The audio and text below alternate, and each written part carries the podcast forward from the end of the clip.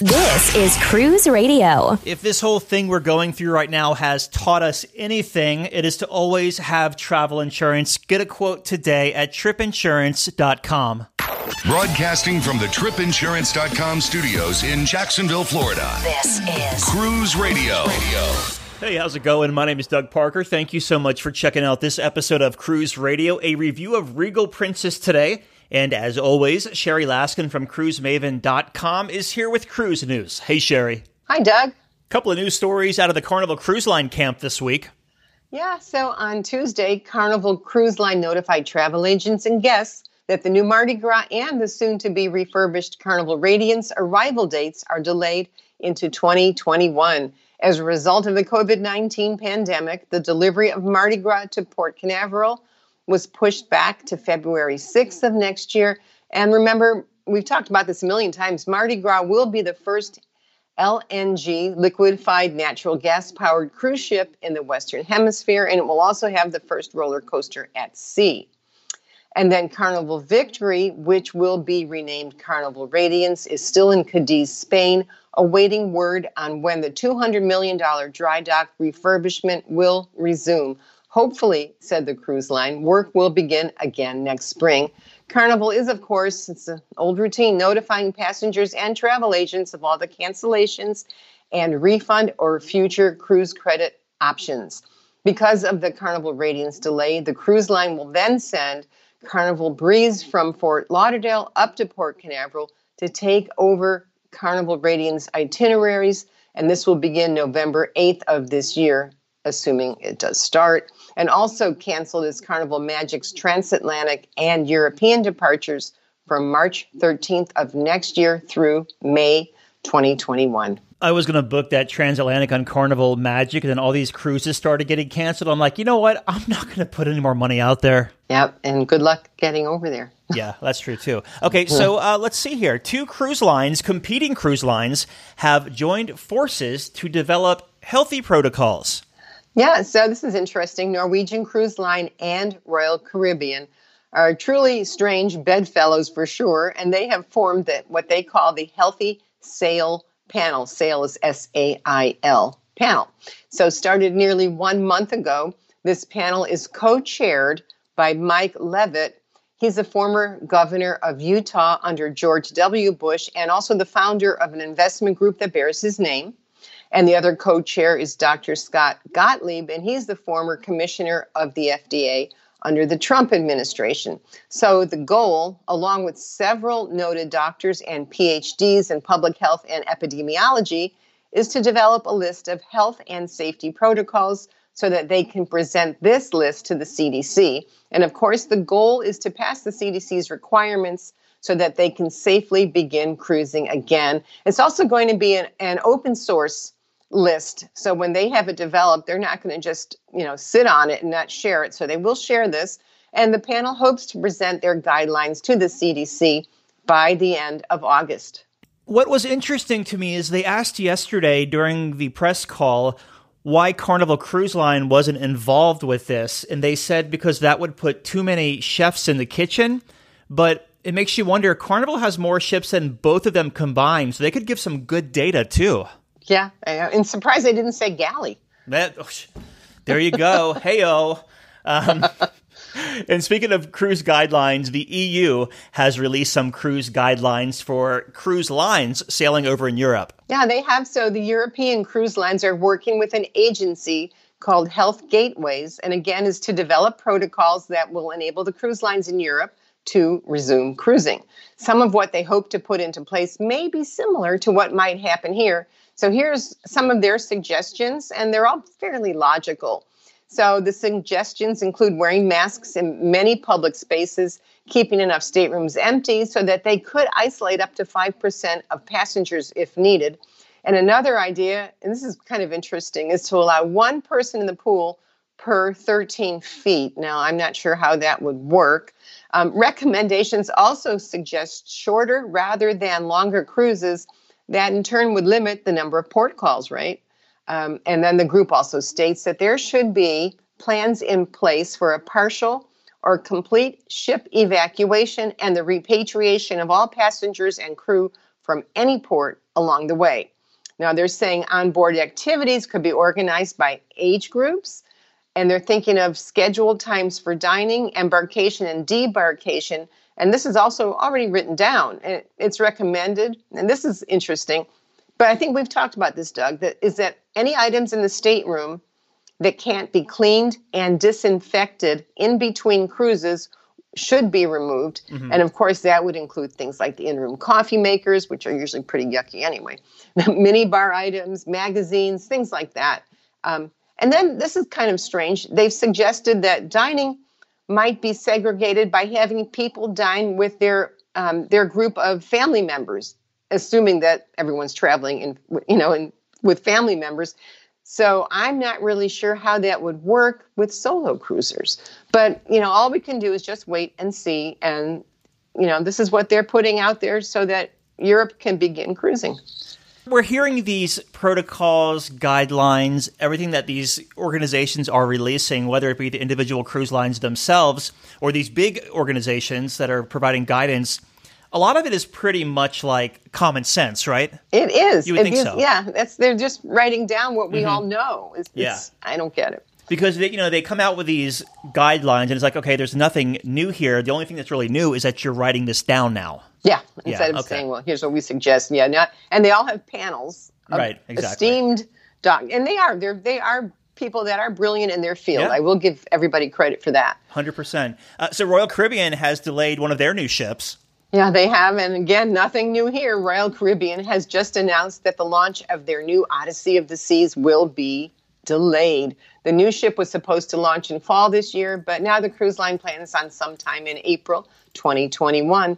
And according to an email sent by Royal Caribbean, not only has the pandemic impacted shipyard operations, but also the supply chain. So that makes sense.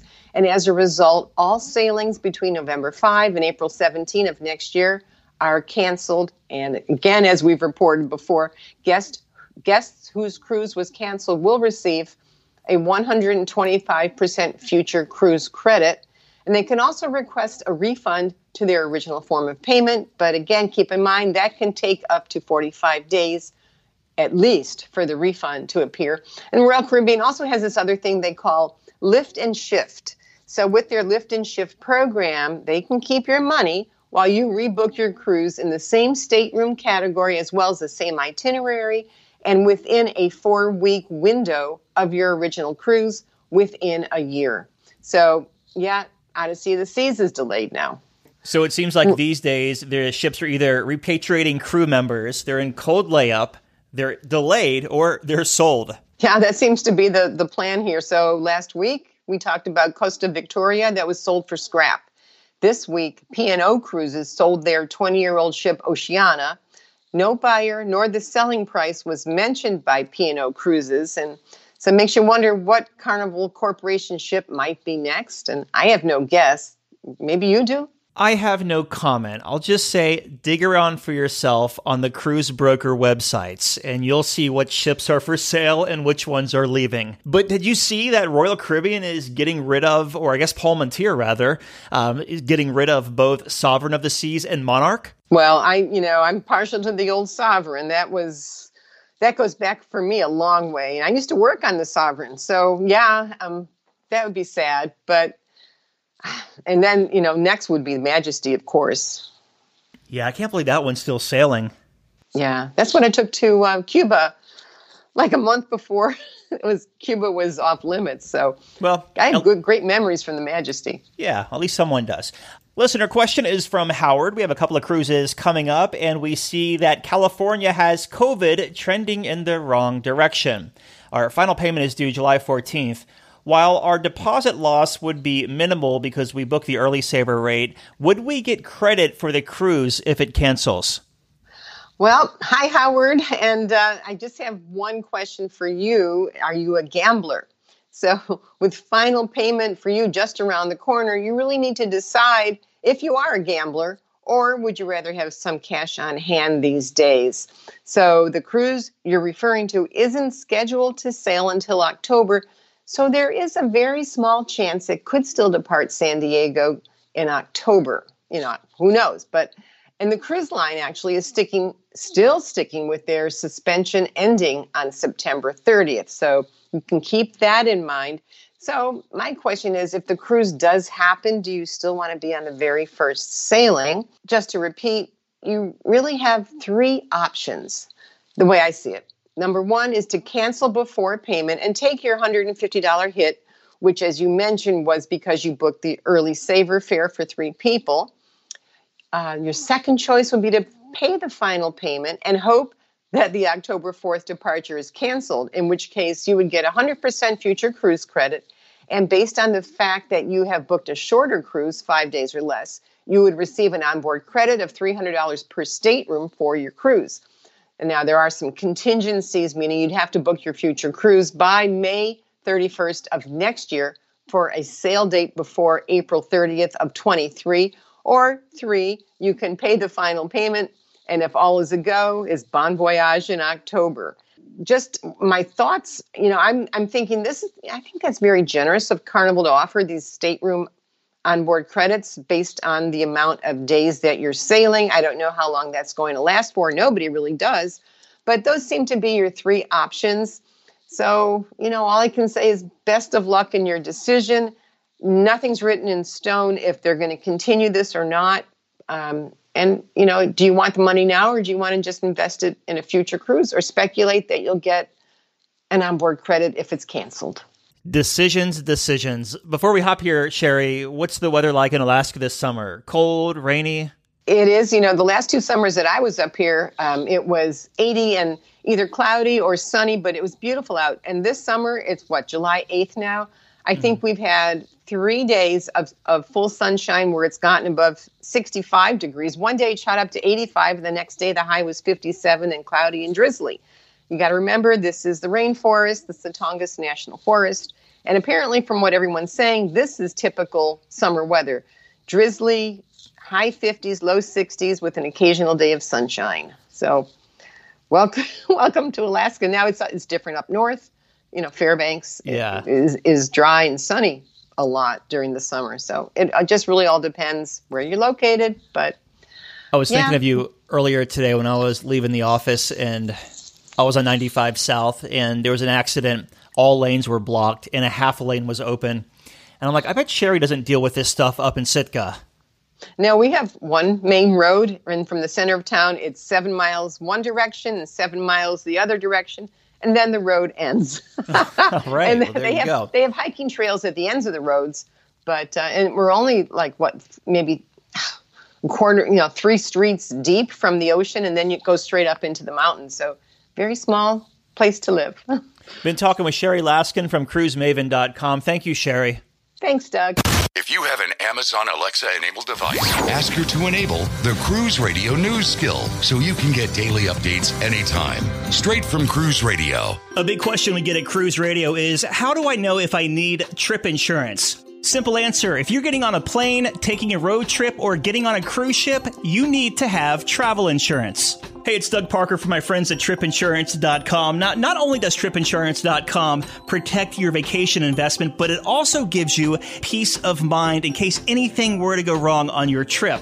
How do they do it? They offer three different types of trip insurance policies good, better, and best, one policy for every vacation budget. But it doesn't just stop there. They're up to 40% lower when you shop around on other comparison sites. Plus, tripinsurance.com offers 24 hour customer support before, during, and after your trip, online claims assistance, and travel alerts to let you know what's going on at your destination. But find out for yourself. Check out tripinsurance.com.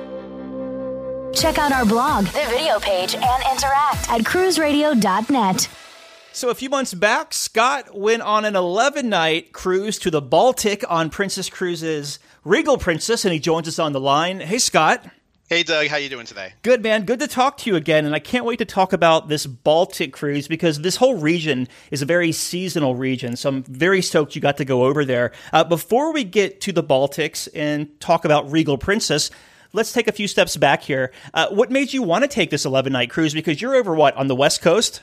Yeah, we're in the California area. And so one of the reasons that I wanted to go on this in the first place is at that point, I had never been on a European cruise. So for me, looking for really good deals that were out there and wanting to see what was available, this came up on the radar and so i was like hmm okay well talk to me about this the we actually found a travel package which included airfare uh, a pre-stay at a hotel all the transfers onboard credit and a free balcony upgrade. So i mean you can't really go wrong with all of that stuff. So we were really excited about that. So there was like no logistics on your end. You pre-purchased everything? No, yeah. In fact, uh, when we actually arrived uh, in Copenhagen, they literally right when we come off of the airplane and we we got to uh, through passport control, we had people from Princess in the baggage area. They took us to the transfer. They took us to the hotel. They had their own private Princess concierge area where you would check in and schedule the transfer for the next day to, to, to the ship. Um, so that was part of our pre stuff, but they literally were handholding us every single step of the way. It was amazing. What is it like logistically going from LA to Copenhagen? Like, uh, is it like a twelve-hour flight? It it was long, yeah. yeah. it, it was it was it was a little long. We actually um we actually went through British Airways and they were pretty mm-hmm. decent. Um, uh, it was just it was just a very long flight. I'm one of those people that can't really sleep well on flights. So when we arrived, I was like, okay, I I I don't want to necessarily take a nap because otherwise it's going to throw off my entire schedule mm-hmm. and, and, trying to get all that stuff in order. I would have a terrible time uh, over the next couple of weeks while we were there. So it would just it would just suck. Uh, or not two weeks, but eleven days. So. Yeah. Well, and that's the thing, right? Like when you get over there, your your body just wants to go to sleep because mm-hmm. you know, like for me, I can't sleep on a plane either. So you want to go to sleep, but then next thing you know, you're going to sleep and you're waking up at 11 p.m. wide awake. Exactly. And that became a problem when I was on the cruise itself. But mm-hmm. I'll talk about the insomnia stuff as well and some of the resources actually the ship had available to me in order to be able to help with that process. Well, let's so jump. That was helpful. Yeah, let's jump right to Regal Princess then. So, how was embarkation in Copenhagen? In- embarkation was great. Um, they took us from the hotel, uh, Princess did, um, on a bus to get over to the docks. And it was probably at that point the most massive ship I'd ever seen up close. It according to the statistics, I think it's supposed to have about a capacity for about 3,500 passengers, but it's 19 decks tall. It's massive. Uh, you come in, you go through the atrium. It's just the, the atrium on the Princess is split into two separate stairwells and it's beautiful. Um, the process itself actually didn't take more than I would say about 20 minutes once we actually got to the port. It was very well managed. Uh, there weren't really people that were stuck in line for any length of time, and it was it was it was a breeze. I was very impressed. There's an intimidation factor with a lot of North Americans who are cruising out of Europe, you know, language barriers and all mm-hmm. of that. Uh, did you experience any language barriers, whether it be, you know, your transfer to the hotel or at the Copenhagen airport or during embarkation? Uh, not really so much. Um, one of the gentlemen that was hired by Princess in the baggage area, he needed us to slow down our speaking a little bit. Mm-hmm. But for the most part, everybody spoke English very well. And um, people that were there working for Princess were actually. Um, they, they were patriated from England. They were patriated from a, a number of places, um, from Germany, where again the native languages aren't just German or you know the the native language of Dutch. It's mm-hmm. also they were able to speak very very fluently with multiple languages, and so it just made the transition and the and the embarkation process much smoother. And you mentioned when you board the ship, you get into the atrium. So give us your first impressions of Regal Princess. Stunning. It looked like you were getting into a, like almost the Ritz Carlton or something like that. I mean, everything was bright, polished. Um, there, as I said, there there there are two spiral stairwells that go down on either side of the atrium um, that are both like crystalline. And you just you know it, it goes down all the floors. I'm used to the the ships where you have one large stairwell that goes right down the center. This was a little different as far as that goes but it helps to break up traffic too. And you notice that's a theme that they kind of do with a, a number of features in this ship, including the buffet, which I'll talk about in a little bit, uh, where you don't just have the one group of things that go on. You actually they actually split it up into multiple sections, and it just makes it for easier flow. So I think for uh, from in terms of traffic, it was just a much smoother process, and it did it made for a much easier time. I feel like that class of ship too. I mean, I've been on dozens of ships, and that has like the largest atrium I've ever been on. It's stunning. It's Yeah, huge. It's it's yeah. It, it and they have um, musicians that are in the atrium. Uh, just in the days that we were on there, um, there was a there was an opera singer. There was a cellist, uh, like spring, a string uh, quartet of people. There was a um, there was an American uh, girl who was playing a guitar and just singing, uh, it, it- you know, electric guitar actually, um, and it was really, really good. So, I mean, the one thing I keep hearing from my colleagues and my friends who have gone or who who are thinking in terms of what ship to go on, and they're a little reticent about going on to Princess cruises because they think it's meant for only older travelers.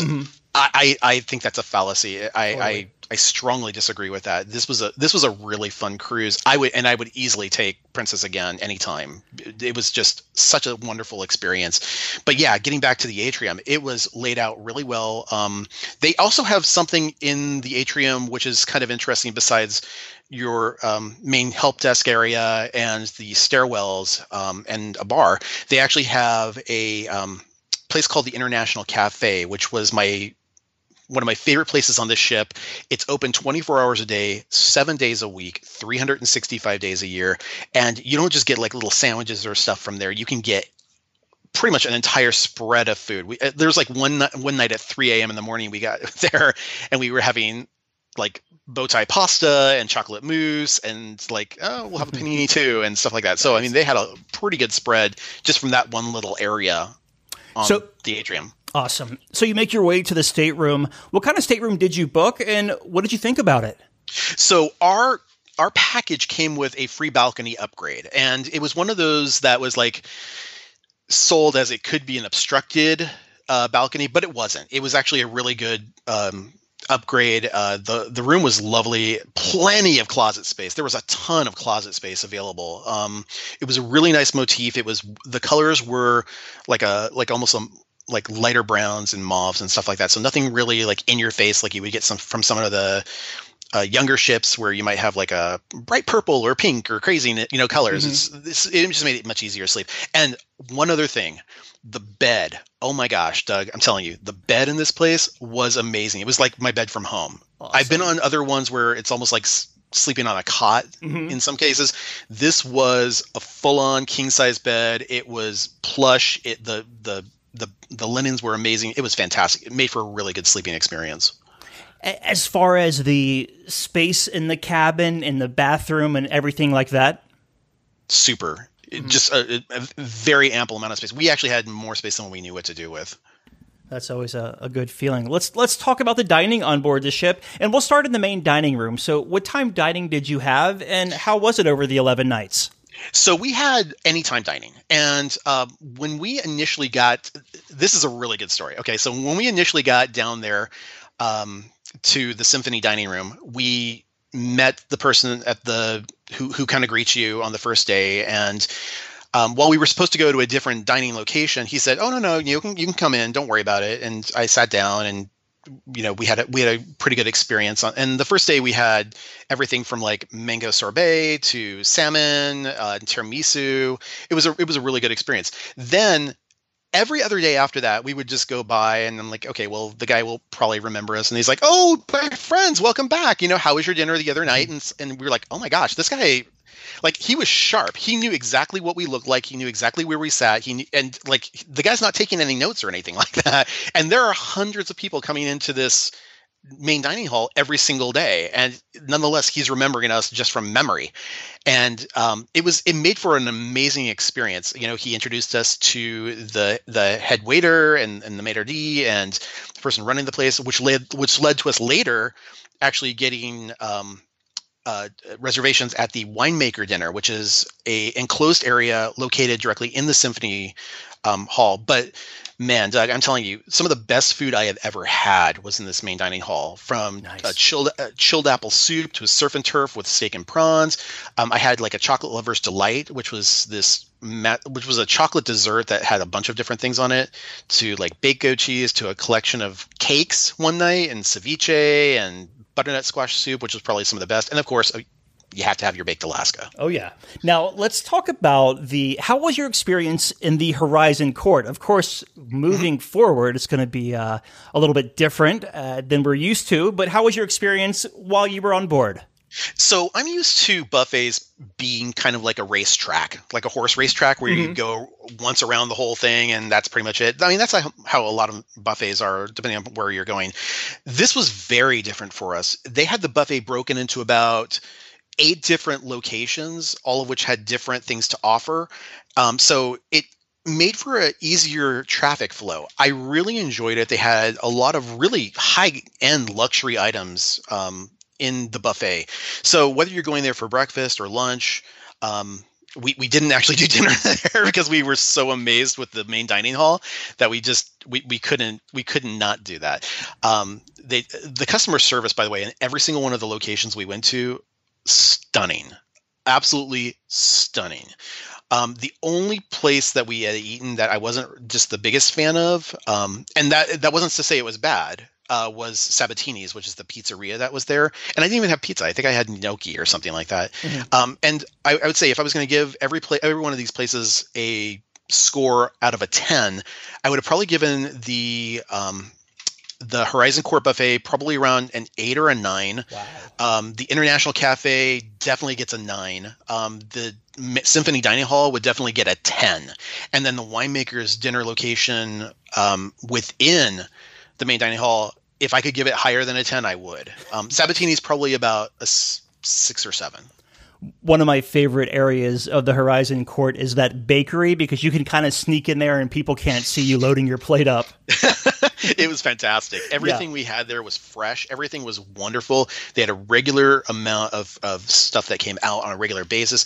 And you know just the people in general uh, not not just the staff but even the people who were there they weren't like butting in your way or doing anything and it seemed like the staff was helping to manage the the customer flow mm-hmm. very easily. So when you had people that were clustering in an area, you would have a member of the staff come over and say, "Oh, we ha- we have this over here as well. You know, come on over here," and and it was very inviting. Talk to us about the specialty dining. So over at Sabatini's, we made reservations. Um, I wanted to give it a try because I had heard so many wonderful things about it. Um, but when we got there, uh, you know, we, we were the only ones in the place. We usually tend to eat, like to eat relatively early if we can. And so we got into there, and you know, my husband had a pizza. I opted for the gnocchi, and the the portion sizes were smaller than I would have liked, and they didn't taste as good as the stuff I was getting in the symphony or even in the Horizon Court. So for me, that was kind of a, a little bit of a miss, but was it better than things I get back here in the States? Oh, heck yeah. Absolutely. nice. Now, did you do the Crown Grill? We did not do the Crown okay. Grill, no. And how about during? I know Princess does that. Uh, what is it like a fish and chips type uh, lunch on some sea days? Did you do that? Um, uh, we did not. We okay. we we were if we were awake for lunch, um, we sometimes had it with our um, shore excursions okay. that we had in some places. Did we cover all of the food? Because I know eleven nights is a long time, and there's a lot of food on board. Well, the one thing I do want to highlight for any of your listeners who are interested in whether or not to spend money to actually do the winemaker's dinner with a lot of people, it is hands down. I, th- the only word I can think of for using it is magical. Okay, this was our this was our anniversary dinner. Uh, we had met a, a, bunch of people up on the smokers deck because uh, my husband was, at the time was a smoker, and so we had asked them if they wanted to join us. Um, it was about thirty five dollars per person to do this, so obviously it doesn't come with your you know your normal purchase. But man, okay, just to give you an idea, it's a four course meal and every single one of the courses is served with a glass of wine. Um, the starter was uh, like a shrimp starter. Um, the first course was like a beef and potatoes. Our main course was a probably the biggest fillet i had ever had in my life um, with top with foie gras. And then for dessert they gave me an apricot uh, napoleon. Nice. but beyond that somehow because we didn't say it was our anniversary somehow they figured it out and no one in our party had mentioned that it was our anniversary. They figured it out. They brought us a second dessert on top of that with a bottle of wine and gave us all a limoncello, um, which I mistakenly thought was a shot. Um, so th- three of those later, and I am uh, ready to go for the night. Well, you, so, can, you yeah. can shoot those though. I mean, they're they're approachable. You can down one. Doug, I'm I'm much smaller than you, so my alcohol tolerance is little to none. Um, I'm not like Tommy over at Always Be Booked. So yeah. it's I, I, am suffering from this at that point. But no, it was fantastic. It was a really wonderful dinner. I highly recommend it to anybody. Nice. Now let's talk about the entertainment on this 11 night cruise. What did you think of it? So we did not have any tickets for any shows. Majority of our time was spent conversing and socializing with people. Um, so our main entertainment was shopping uh, during this time.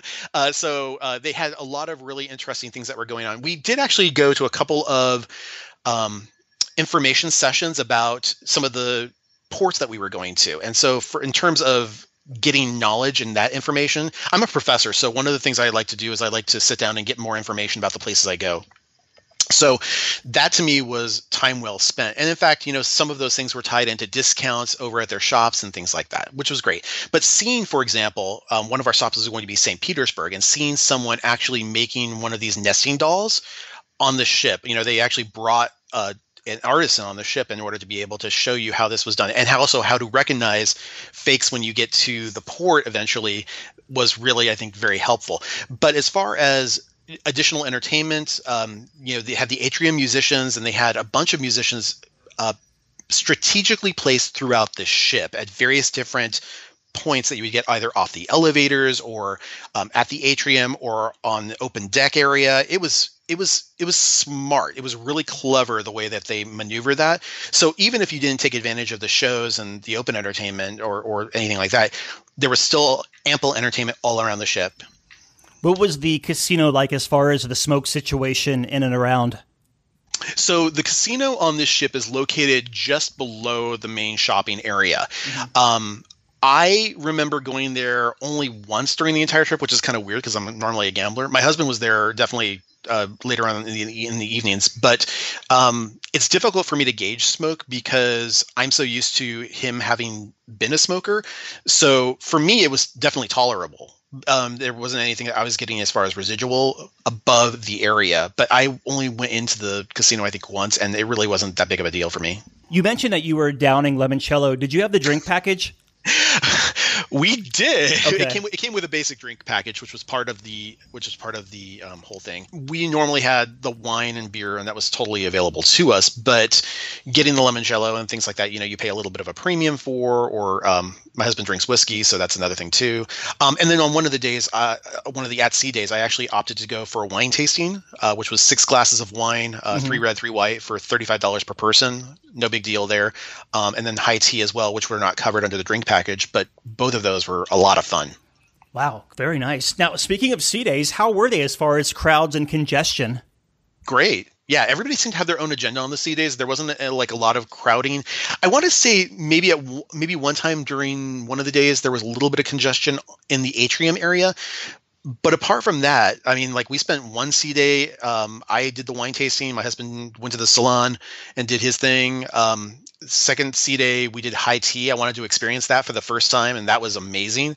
And then the third sea day we both opted for like a couples massage which was really kind of cool Very it was just cool. easy after that yeah. Mm-hmm. let's talk about your ports of call. Give us a port of call and then a highlight from that port and then go to the next one Absolutely. So our first port after leaving Copenhagen was Oslo, and Oslo is really great for if you're if you enjoy nature a lot. Uh, they have beautiful fjords to be able to see. We actually had a couple of um, highlights there. We went to a um, like a glass blowing exhibit uh, while we were there, and probably one of the funnest things for me, at least, was going to a Viking ship museum uh, where we could see that uh, some recent artifacts that they had dug up and and gotten to see those in person. So that mm-hmm. was kind of neat. After that, we went to the next port of call, which was Rostock, which is in the former East Germany province.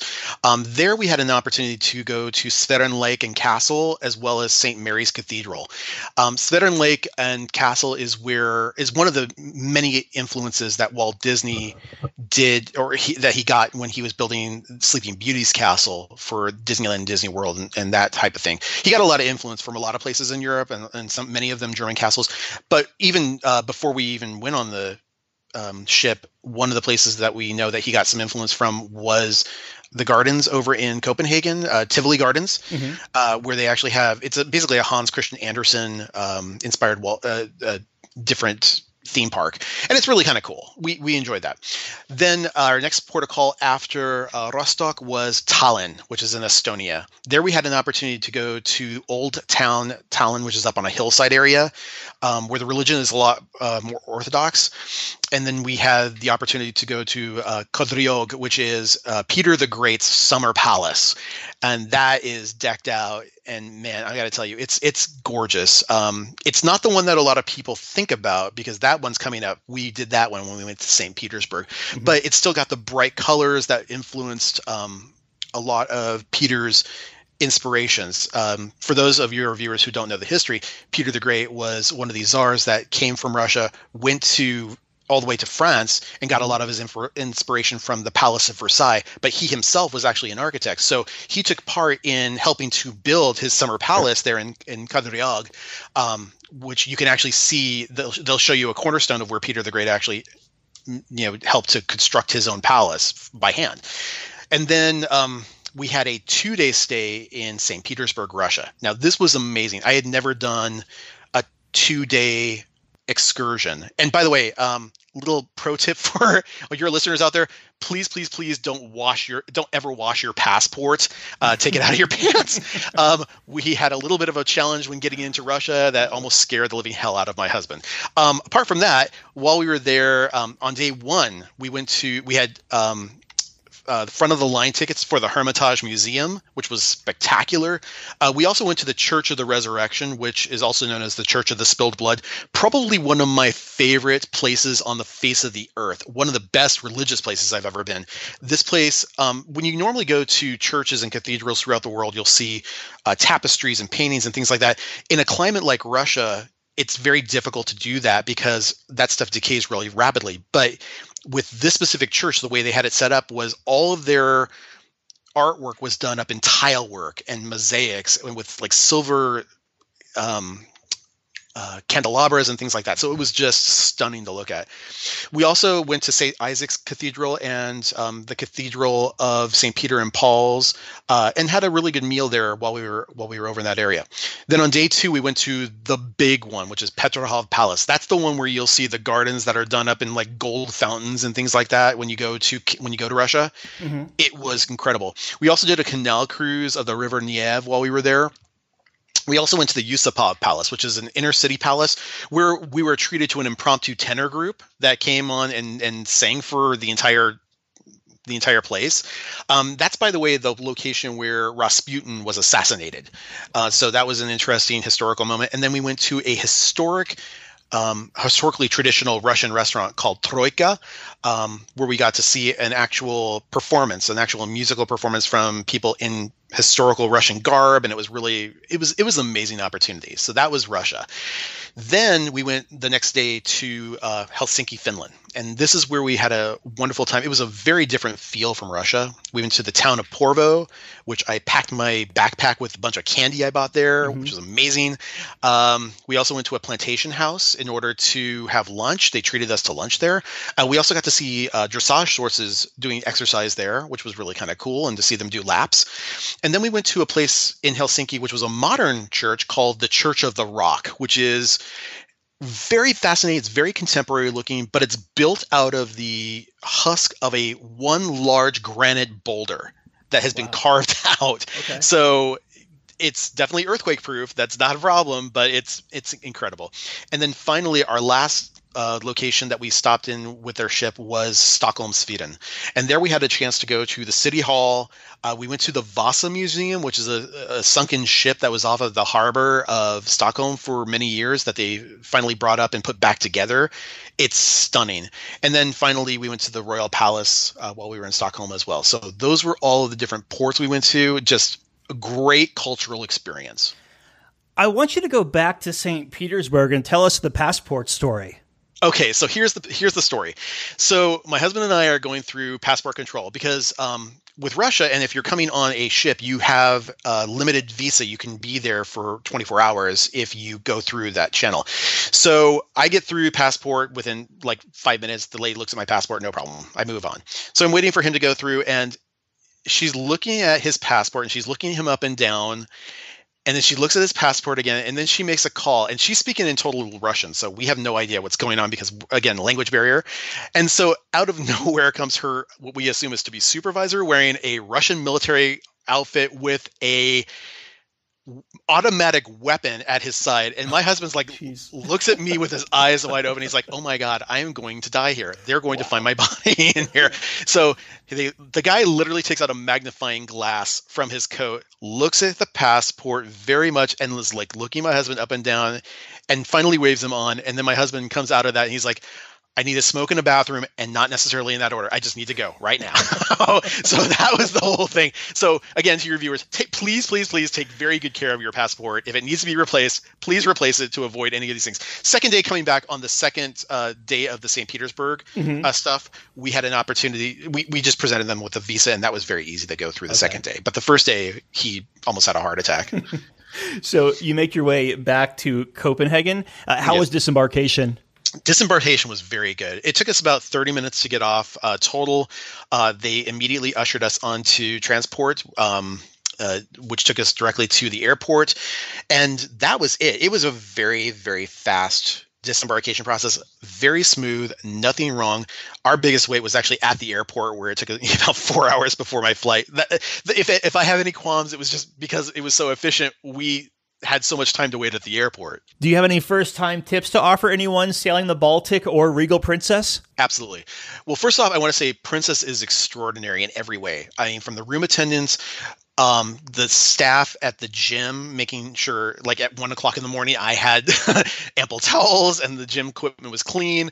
Um, the MDR staff was fantastic. I can't, I have never been on a cruise with better customer service. One other thing, um, and this is primarily geared towards your um, listeners who are smokers, and sometimes they get kind of that weird rap where they're kind of ushered into like a side area and you know you smoke outside and that's it.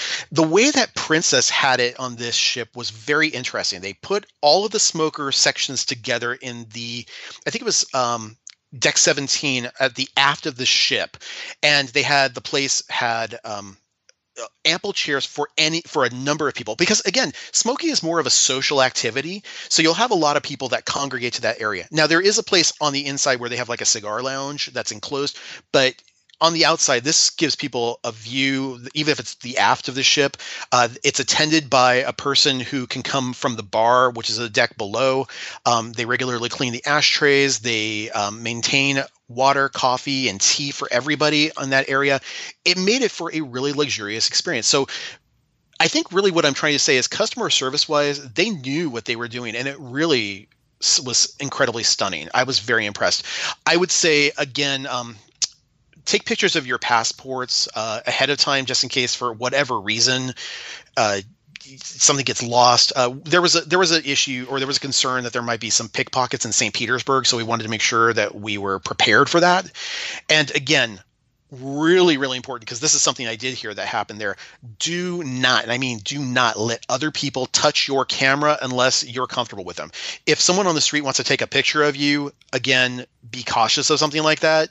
They could end up running off with your camera or on the flip side, if someone gives you your, a camera to say, "Hey, take a picture of me," and oh, guess what? The camera's broken. Now they want you to pay for a new camera phone.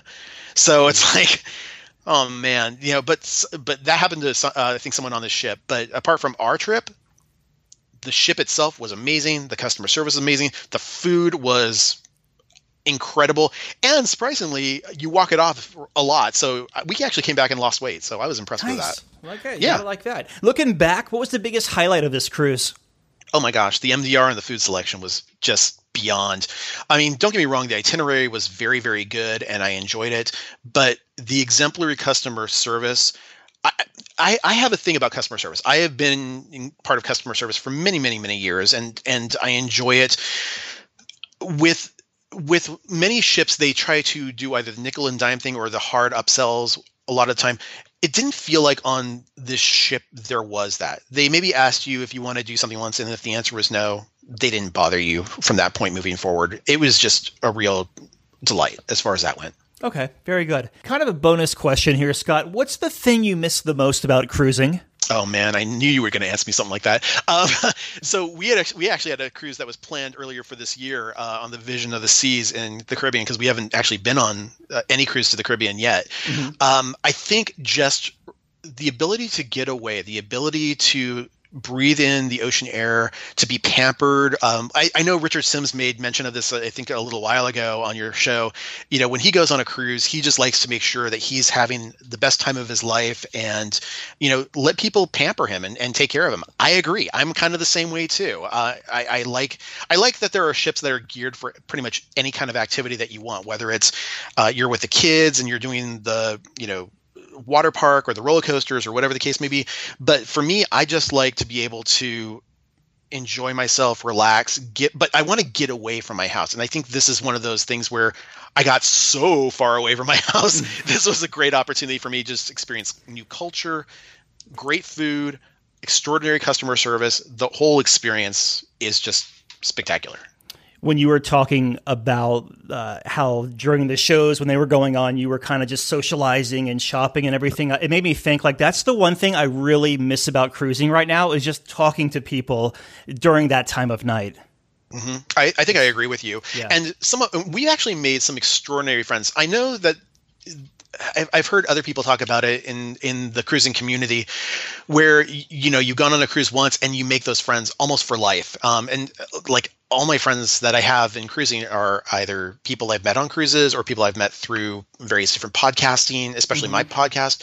And so, I mean, in terms of that, I enjoy, I really enjoy the camaraderie that we get, the tips and tricks that we get on when we whenever we travel it just makes it just makes it a much smoother experience i think for everybody because we all learn from each other's mistakes but we also learn from the best practices as well. yeah, well definitely final thoughts of regal princess uh, I would definitely take the ship again. Um, if if someone said the Regal Princess was docked in Long Beach over here in California, I would jump on it because I'm telling you, it's it's got that big feel, but it's not overwhelming. It's mm-hmm. got the customer service where you know you're being taken care of, and I, I got to tell you, man, Doug, it's it's it's really enjoyable when you find a ship that you really really like and it resonates with you. Yeah. We've gone on several cruises and i just i don't think i have experienced anything like w- the best service i've ever had and it, it, came from princess. And so i was just floored uh, again the quality of the food the quality of the staff every, they really did oh one other thing i forgot to mention. Um, on the when after our anniversary dinner when we came back to the room they had the staff had decorated our room when we came back to say happy anniversary. And again, we didn't tell anybody that it's those little things that really make for this just spectacular experience. I hope everybody, I hope every single one of your listeners gets the opportunity to enjoy that level of quality and experience. You just mentioned that you had a podcast. Where can we find that? Oh yeah, you can either find my podcast or you can find me on YouTube at the Professor Travel. I'm available at either location. Scott, thank you so much for stopping by and giving us this review of Regal Princess. I sure appreciate it, my friend. Oh, no problem, Doug. Anytime. You take care, man. All right, Dougie, let's see what we got here, buddy. Ba, ba, ba, da, ba, da. Cruise Radio is produced weekly in Jacksonville, Florida. For partnership opportunities, email Doug at cruiseradio.net. Hear Cruise Radio on Spotify, Apple Podcasts, iHeartRadio, the Stitcher Radio Network, Google Play, or at cruiseradio.net. I'm your announcer.